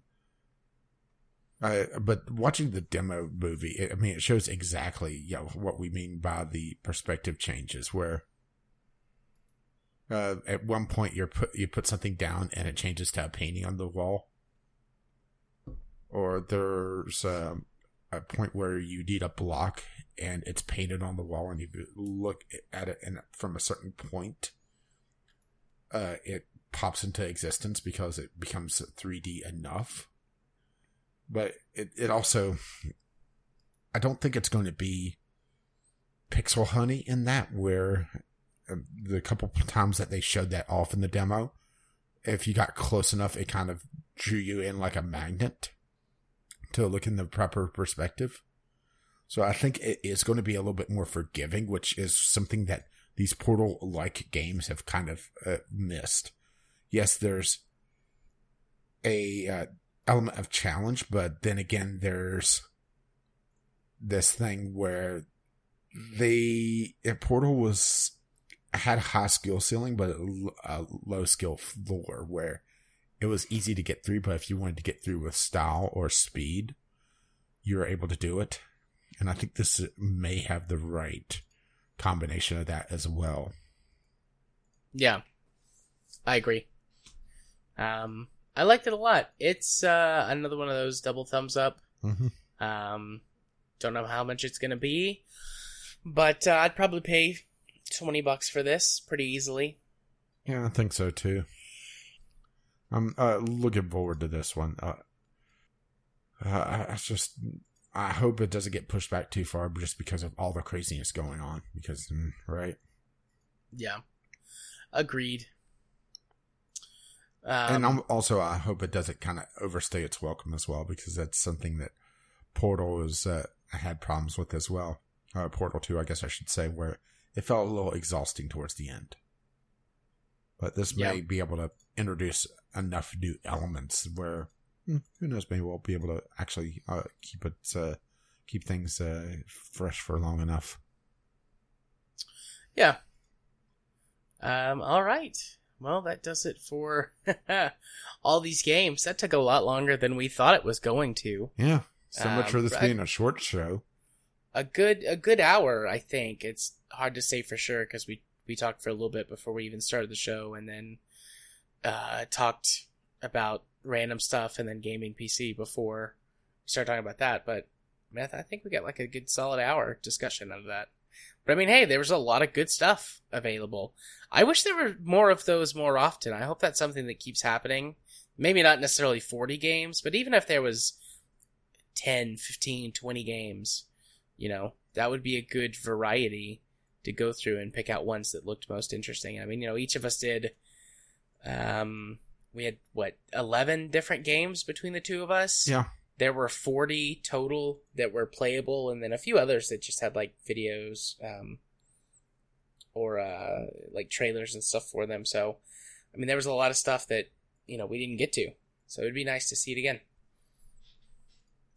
Um, but moving on to our one and only news topic for the night. Yeah, mostly Pretty because s- it was uh, posted in Discord, so it, it seemed like people wanted to talk about it. Yeah, uh, I mean, the official title is GameStop's coronavirus measures are sorely lacking, but really, you could just replace it with GameStop is giant asshole. Yeah, I mean, the Jimquisition ha- had GameStop rather kill people than die, which I think is a fair thing. Uh, If GameStop uh, shut down for too long, it's gone because they are living kind of in obsolescence at this point, uh, except for doing gamey stuff where. Uh, you know, uh, your, your Funko Pops, your, your uh, cell phone stuff, that sort of thing they've transitioned away from video games to be kind of a pseudo geek store. Yeah, GameStop has been living hand to mouth for a while now. They've been on the decline year over year. They have um, done things like cut as many worker hours and benefits as possible. Um, they're, I mean, they're bleeding money as is because the gaming industry has changed so much over the last decade or so. And um, they've either been unable or unwilling. I would say more unwilling than unable, but who knows? Like, I can't 100% say that, but they've been unwilling to adapt fast enough, you know, ignoring a lot of online retail, digital, potential digital distribution options and doubling down on physical media, particularly the used game market, which is something that is still going pretty strong, but has migrated a lot away from brick and mortar retailers to places like eBay or other exchange sites. Um, although, I mean, digital gaming grows every year, combination of, um, a, a, big surge in PC gaming over the last decade or so. I mean, not that PC gaming was ever like on the decline or anything. Well, I thought PC gaming was dead, you know, just like uh, you know the gamers and everything else, right? Right. Well, I mean, PC gaming's been dead a bunch of times, so you know this. Yeah, it's it's back again. But I mean, PC gaming has gotten easier and easier to get into over the years, and um, I mean, really, there's no it, console gaming is imitating PC gaming more and more going forward. So, Yeah, I really think. uh, where was I going with that? PC Master Race. Yeah.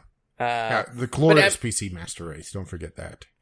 Indeed. But, you know, all of these trends, all of these things, and I could go on and on and on with, you know, more and more things, but gaming has just gotten very much away from physical media Well- and from the old business model that, that GameStop employed.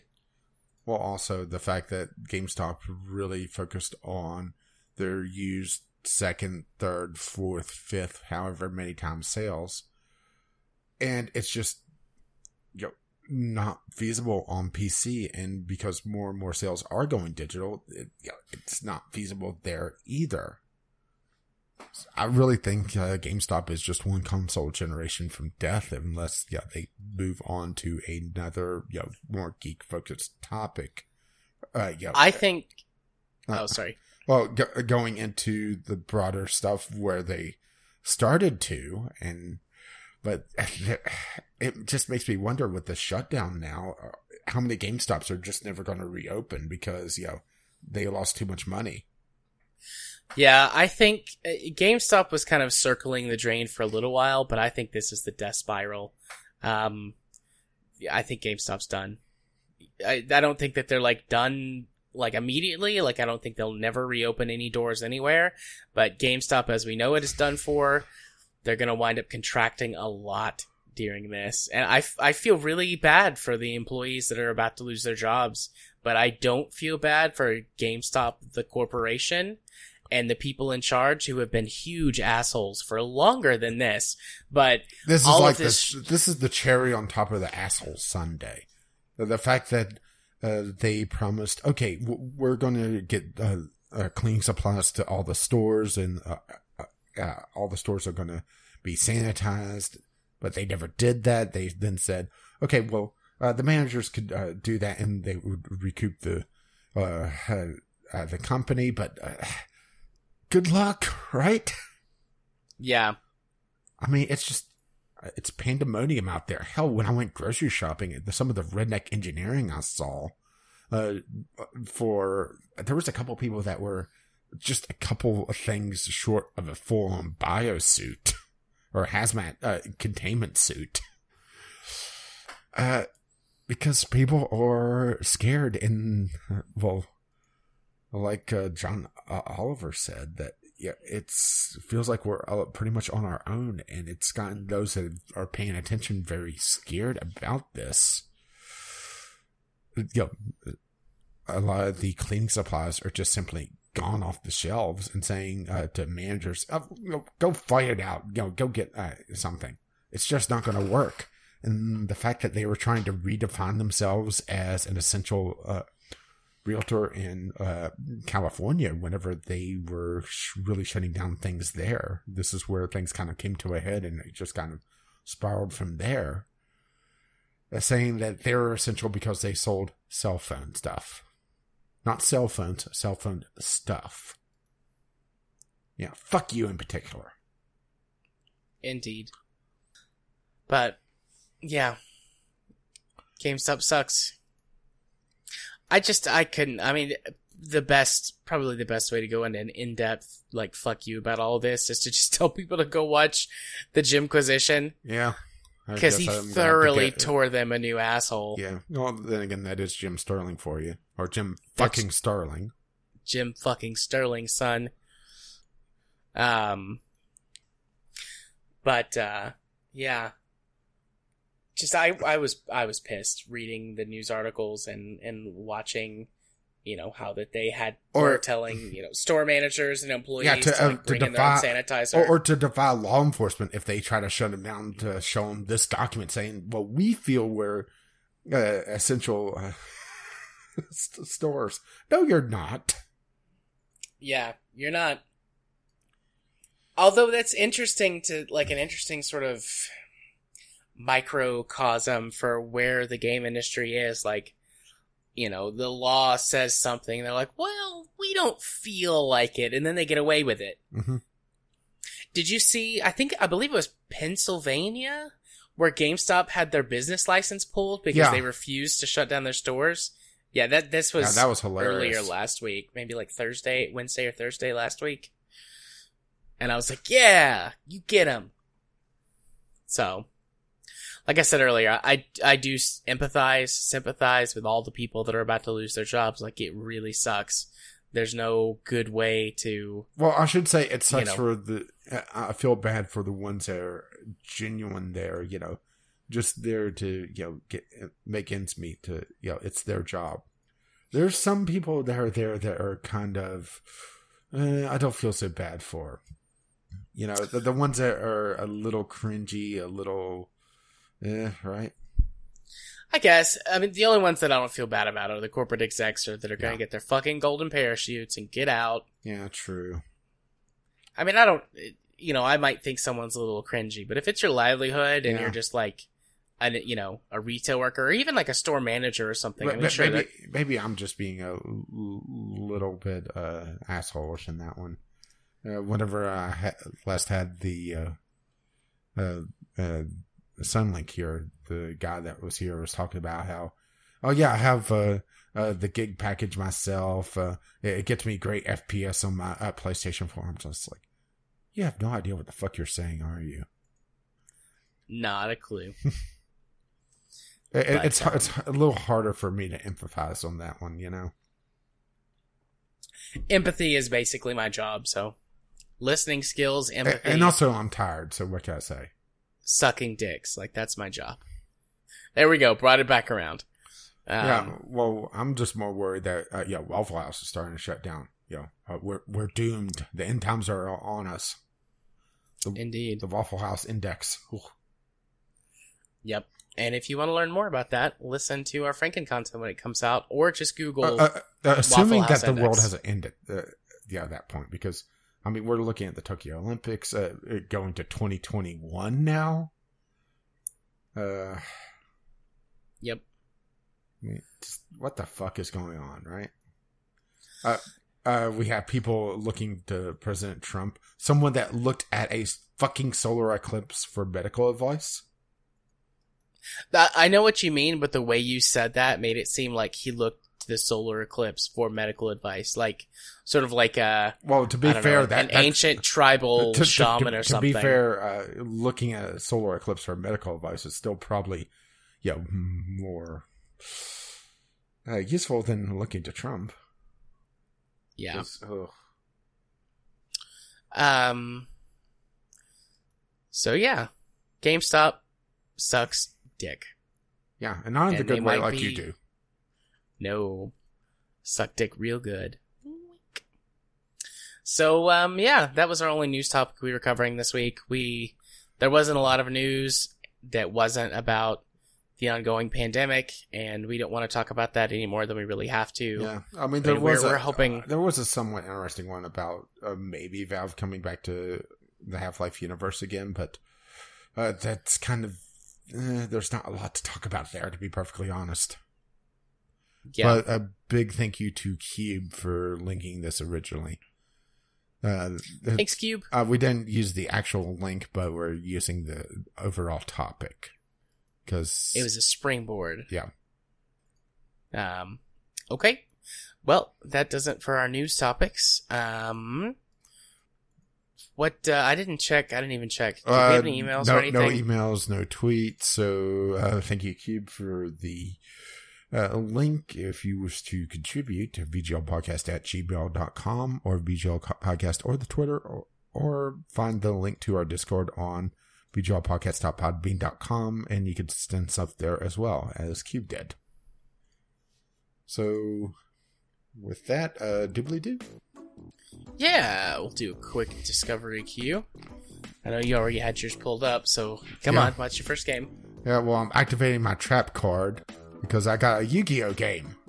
Yu Gi Oh! Nice. Legacy of the Duelist Link Evolution. Uh, so, was there like two or three uh, uh, subtitles on this one?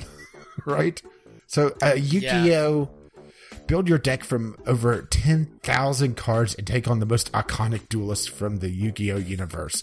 We relive stories from the original Yu Gi Oh! animated series through Yu Gi Oh! Uh, VRAINS. So, uh, I mean, it's a Yu Gi Oh! card game. 10,000 cards is too many for me. I'm an old man now. Yeah, but yeah, but it also looks like it's slowly unlocked through an in-game progression system. So yeah, that could work. So essentially, a living card game uh, eventually, where uh, you unlock uh, various cards, uh, single player only. I mean, it looks like uh, they may have released the wrong version of the game. Perhaps there's some people talking about how I'm not sure what they're talking about on this. They uh, released the wrong version of the game. Uh, I'm looking at the reviews. Uh, uh, okay, they the initial release they released the wrong version somehow. I'm not sure if they released the Japanese version or what, but uh, it looks like they fixed it. And uh, well, if you want some Yu-Gi-Oh, there you go. Right? There you go. If you know how to play Yu-Gi-Oh. which I think I remember how, but I haven't played it in a long time. Um, my first game, I actually got one on the first go. City Game Studio. This is another sort of game developer tycoon type of game. Um, you're small game developers starting in the 1970s. Um, build games and grow your game company. This one seems to have a little bit more choice though uh, than I've seen in, in the than these other types of games. Instead of it being like a straight progression from like your garage to a small studio to a big studio, looks like you can choose like cities to go to and maybe open multiple studios and and things like that. Like it adds, it seems like a bit more uh, simulation or management stuff to it, which seems interesting. Um, its more recent reviews are very positive, but some of the older ones are mixed. It seems like this game has had a uh, a little bit had a little bit of a rocky start. Well, it's still in Uh, early only- access as well. Yeah, it released in early access on the 21st of last year, so it's been early access for a year, a little over a year. But it looks neat.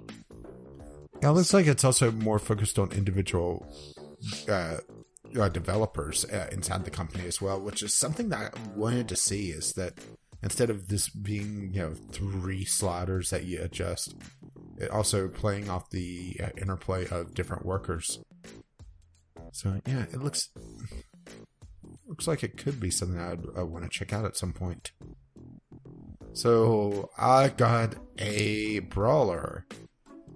Bleeding Edge.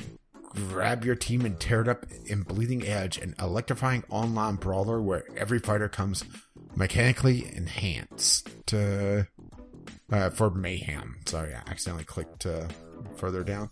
So a uh, you know an online brawler, an online fighting game, but not quite uh, Mortal Kombat esque. It's more uh, uh, For Honor, perhaps. Only not, you know, more arcadey, of course. It, I do know that it's also releasing on uh, Windows Game Pass or Xbox Game Pass, including the PC version of it. So if you're interested in this, you can check it out there for a dollar or you know five dollars or ten dollars or whatever it is now. Nice. Um, my next one, Starport Delta. I actually haven't seen one of these in a while.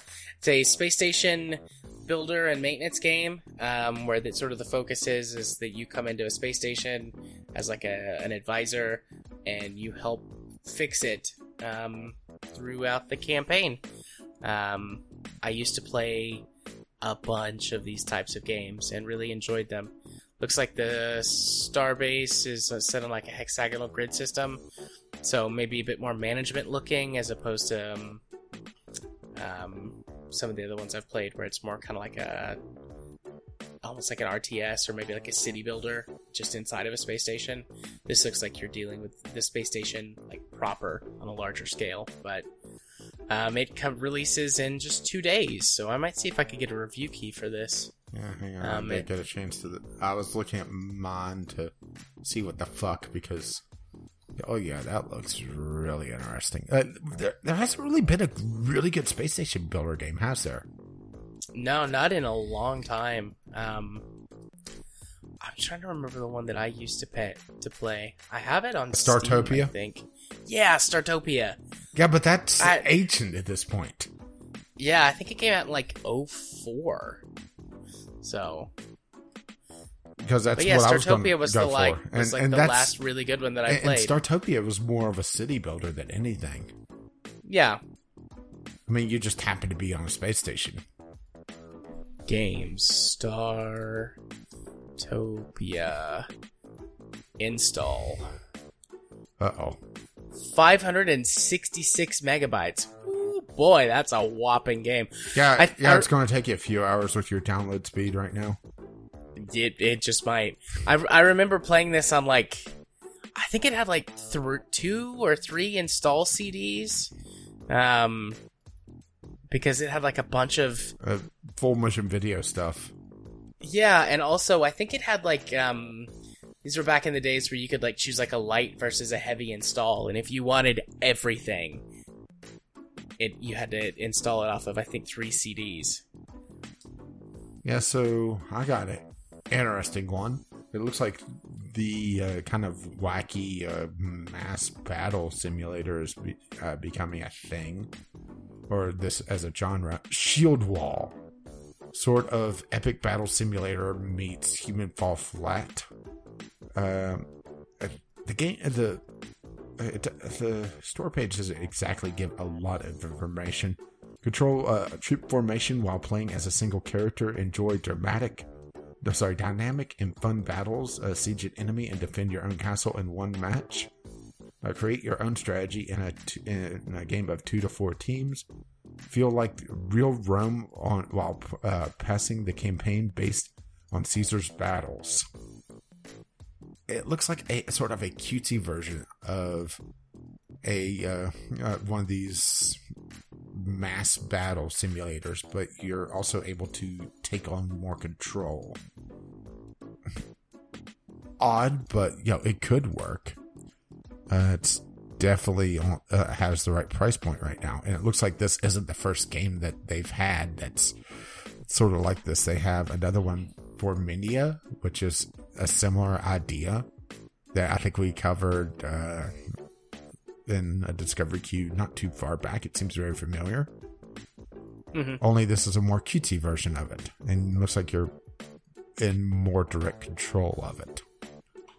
So yeah, Um, cool. So I got my next one. I'm copy pasting it now. Vest- Vestaria 1 or Vestaria Saga 1 War of the Scions. Um, this looks like a Fire Emblem esque uh, game, uh, turn based, sort of in, in combat, like a turn based strategy game, um, but with like a pretty big focus on story and characters. Um, and hopefully interpersonal relationships on those characters, because honestly, that's what, in my opinion, made Fire Emblem so good. But uh, that's what it looks like, and like in the features, it's like over 20 unique characters to recruit with a wide variety of classes, weapons, and skills. Uh, multiple difficulty modes. Uh, da, da, da. So stuff like that. Um, hopefully that means, and, and things like it's just you get story pass with that vary based on your choices and who survives. So you know, very Fire Emblem esque in its initial presentation. So it it would be I would like to see more games like Fire Emblem. So I'm in for that. Okay, so I have uh, another city builder because, of course, I need city builders, right? Ostriv, a city building game set in 18th century Ukraine. Interesting. You pl- take on the role of a governor of an 18th century Ukrainian town to challenge your creative skills and management abilities. So, kind of a. Shoot. Um, I'm blanking on the on that damn game. Still have uh, Steam installed or running, so. Oh, it's the city builder that's set in sort of this time as well. And I'm fucking blanking on it. I don't know. I can't remember either. Uh, but you know what I'm talking about. It was uh, developed by one guy. Yeah. Uh, processing, process. It starts with a B. I'm looking, trying to remember. Thankfully, all of the dead air, except Yeah. where I'm now talking, will be cut. Uh, a little bit of editing here, right? Yeah. A small amount. Browsing city build. Okay, so now I'm looking at city builders on Steam. I'm not seeing anything that rings a bell as I look at this category. And Steam is wanting to because I hadn't uh, done much with it the last couple of days. It's I guess it's out of cache. So mm. See, I don't think you're talking about Banished, are you? uh, actually, uh, I am talking banished. Okay. It feels a bit like banished on how it looks, uh, with a bit more depth on it. With looks like also some trade routes. Uh, looks like a multi uh, uh, city, either trading or uh, uh, via the uh, sort of like the guild has, only not on the same map. hmm So, some interesting twist on how Banished handled things because I was a little disappointed in Banished in the long run. It felt like it was on the right path, but it wasn't deep enough. It never really uh, got to where I was wanting it to be. And this, it looks like it's a little bit more in depth. The fishing boats will actually go off and do their own thing instead of uh, uh, hanging around, or the fisherman sitting right there and just yep, fishing off the boat or at, off the dock and never really going anywhere else. uh, active trading.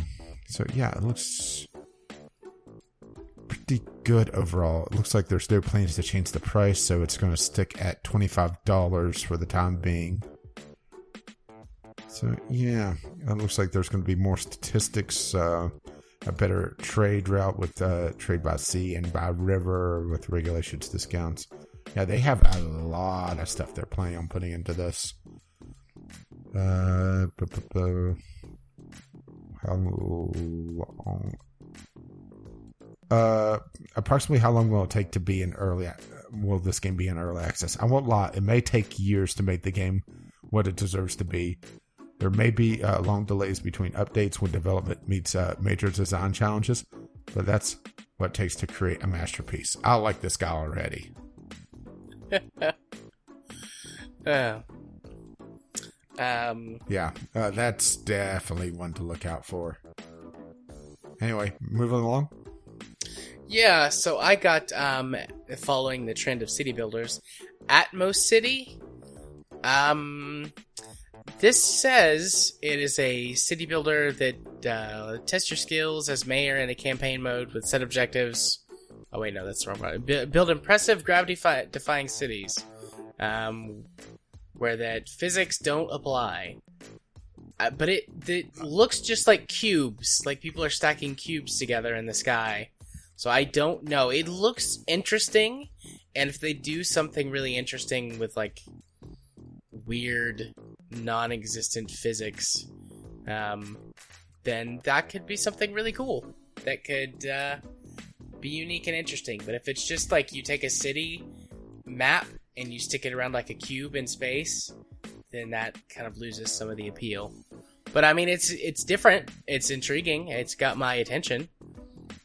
It's twelve dollars, which is too much for an impulse buy with no more knowledge. But I mean, I I could see myself looking into this later, potentially going for it. Definitely going to request a key for it. Why not? Um. So yeah. All right. Well, I'm gonna throw out a a, a a simulator, a baseball simulator, out of the park baseball 21, with all sports canceled forever. Possibly, who knows at this point. Uh, I came across this in my discovery queue, and I actually have a little bit of experience with one of the earlier ones. This is a very in depth and very detailed uh, baseball simulator, and just over the years, it's gotten more and more crazy. With be able to run uh, legacy leagues, run well, what would have been the current season. So if you're into baseball or into sports in general, and are jonesing for you know uh, some sort of uh, sports entertainment, this could be one to look at. Uh, I won't lie, I have no idea just how good the current one is. Uh, I think the one I have in my Steam library from Humble Bundle is several years old at this point, and the one I played was like, uh, I think 2010, just to goof around with, uh, in a demo, if I recall correctly, maybe. Mhm. So yeah, I mean, if you if uh, football manager wasn't your thing and you prefer America's pastime, well, unfortunately, that's the coronavirus now. So uh, try baseball instead. Right. So this this is the last game on my queue because I got Yu-Gi-Oh! Legacy, Bleeding Edge, Shield Wall, and Ost- Ostriv. Um, so, but it is another city builder, The Last Haven. This looks like a post-apocalyptic nuclear war, specifically um, city builder, where you're building a city and making it survive in the post-apocalypse. You got to try and revive dead technology, make sure your people don't get killed by radiation, raiders, and mutant creatures, and uh, generally just uh, you know build a city. So I just thought that was funny. Yeah, so- so many city builders in a row. Yeah. Well, I got. Sorry, I was just looking at uh, this. Yeah. Okay. Uh, Legend of Keepers Career of a Dungeon Master. Legend of Keepers is a perfect mix between dungeon management and roguelike. So this is a roguelite dungeon management game where you're essentially a dungeon master. I mean, you play you, you played the monsters fighting in essentially a D&D campaign from the, the looks of it. And roguelites uh, probably some sort of overall progression system as well and yeah, I mean, it's released just a few days ago. You already want it, but then again, you want everything. Indeed. Uh, I mean, it's a little bit out of the uh, impulse buy range for me. It's twenty bucks normally. It's down to fifteen. So yeah, I mean, don't really see many uh, dungeon uh, keeper esque uh, uh, games. So a nice twist on a uh, uh, genre. Right. So I'm just flipping through. I have a few more on mine, and got some trash. Trash. Taking out the trash. Uh, fighting game. Let's just skip that. Okay. Uh, well, if your computer can't run Doom Eternal, all right. If uh, Okay. if if the uh, Doomslayer, the modern incarnation, is just too much for you, how about Doom sixty four? They, I didn't realize they released this on uh, PC. Uh, it was a pre-order order bonus for Doom Eternal, but for five bucks, you could be the 64-bit version of Doom. I mean, it doesn't look too bad, right? I mean, it's essentially an No. emulated version. I mean, hmm, I mean, not much to talk about, right? It's just, yeah. I, I thought. Doom 64, I mean, yeah, right. which looks pretty alright. I mean, All things considered. honestly. Yeah. Huh. Just making sure. No, you didn't talk about this one. Okay. So, as per usual, you know, uh, I picked up most of mine in the early uh, thing, so I'm happy to go through my last bit of queue. So, how about The Last Haven? The world after a nuclear. Huh? I talked about that one. Oh, you did? I, Yeah. Oh, sorry. That was my last poll. uh, I wasn't uh, far enough down. Sorry. I. I, I was like, wait a minute, did uh, did you talk about that? Uh, also, probably doesn't help that I was adding games into the wrong place. So, yeah, that's where I was screwed up. I quickly looked and thought, wait a minute, I'm not sure why my screen uh, scrolled up, but oh well. That that's why I was like, wait a minute, it seems. hmm. And You're good. Yeah, that one's trash as well. So yeah, that was the end of my queue. Nice. I think it's funny that I got like half half of my queue was your queue. Pretty much, right? Yeah. Yeah, I just got a little confused because for some reason, whenever I tabbed off, uh, my entire screen scrolled down, and I thought, wait a minute, uh, you talked about the last Haven, right? And then I looked and didn't see it, so. Hmm. Yeah. Alrighty. Well, Rage, uh, with that out of the way, why don't you uh, hit him with the socials? Well, I've been Caffeine Rage. Maybe you can find me on YouTube someday, Gaming with Caffeine Rage. Find me on Twitter, Gaming with CR, or if you wish to be my friend on Steam, Caffeine Rage over there as well. And you've been? Gaming Psychologist. You can find me on the YouTubes by searching for Gaming Psychologist. Find me on Twitter at JMA4707.